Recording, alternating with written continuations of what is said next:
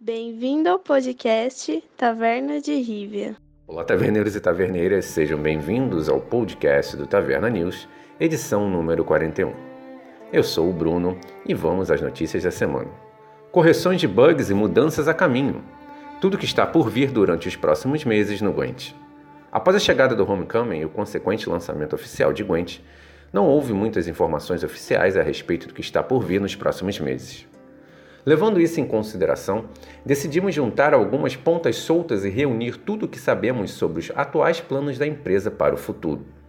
Primeiramente, vamos falar sobre os lançamentos para a console.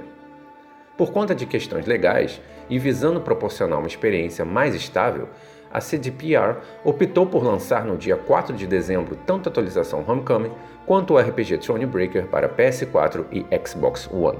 A mesma data pode também servir como referência para a mini atualização que está programada para chegar aos PCs em dezembro. Nela, diversos bugs serão corrigidos e um novo modo de jogador, Bonebreaker, será adicionado ao RPG single player. Por outro lado, não é possível esperar nenhuma mudança de grande porte chegando tão cedo.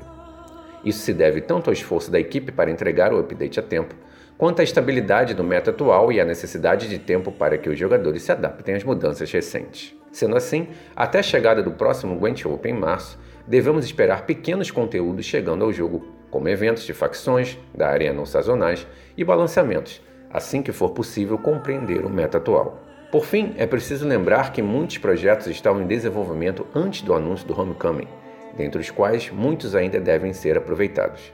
Quem sabe uma nova facção, uma expansão, uma versão para celular ou até mesmo um modo espectador não ganham vida até meados do ano que vem.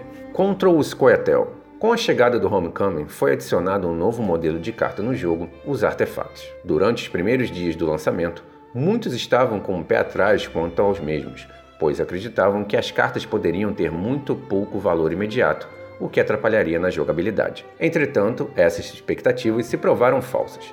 No início da semana passada, Swin publicou um vídeo de um deck de Scoia'tael focado em artefatos. O baralho provou ser bastante forte, mesmo portando poucas unidades, o que atraiu a atenção de diversos jogadores. Atualmente, o deck é um dos mais fortes do meta, possuindo uma alta taxa de vitórias. Uma estratégia para derrotá-lo é vencer a primeira rodada e estender ao máximo a segunda, e usar o seu finish na mão na terceira rodada. Novos sites de deck building. Após o término temporário da área de deck building no site GwentDB, junto à chegada do Homecoming, muitos jogadores ficaram perdidos em meio ao novo meta. Com o intuito de dar apoio a esses jogadores ao longo da última semana, diversos portais decidiram criar suas próprias versões de construtores de deck e, inclusive, algumas até chegaram a superar a ferramenta do próprio jogo.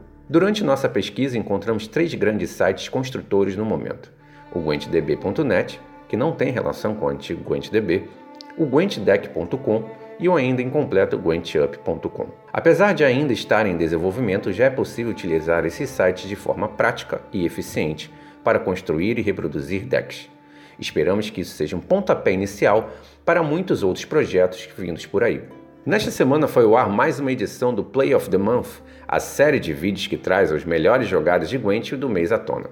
Vale lembrar que já é possível enviar suas jogadas desse novo mês para concorrer a barris, pode meteorito e, é claro, fama. Esse foi o podcast do Taverna Niche.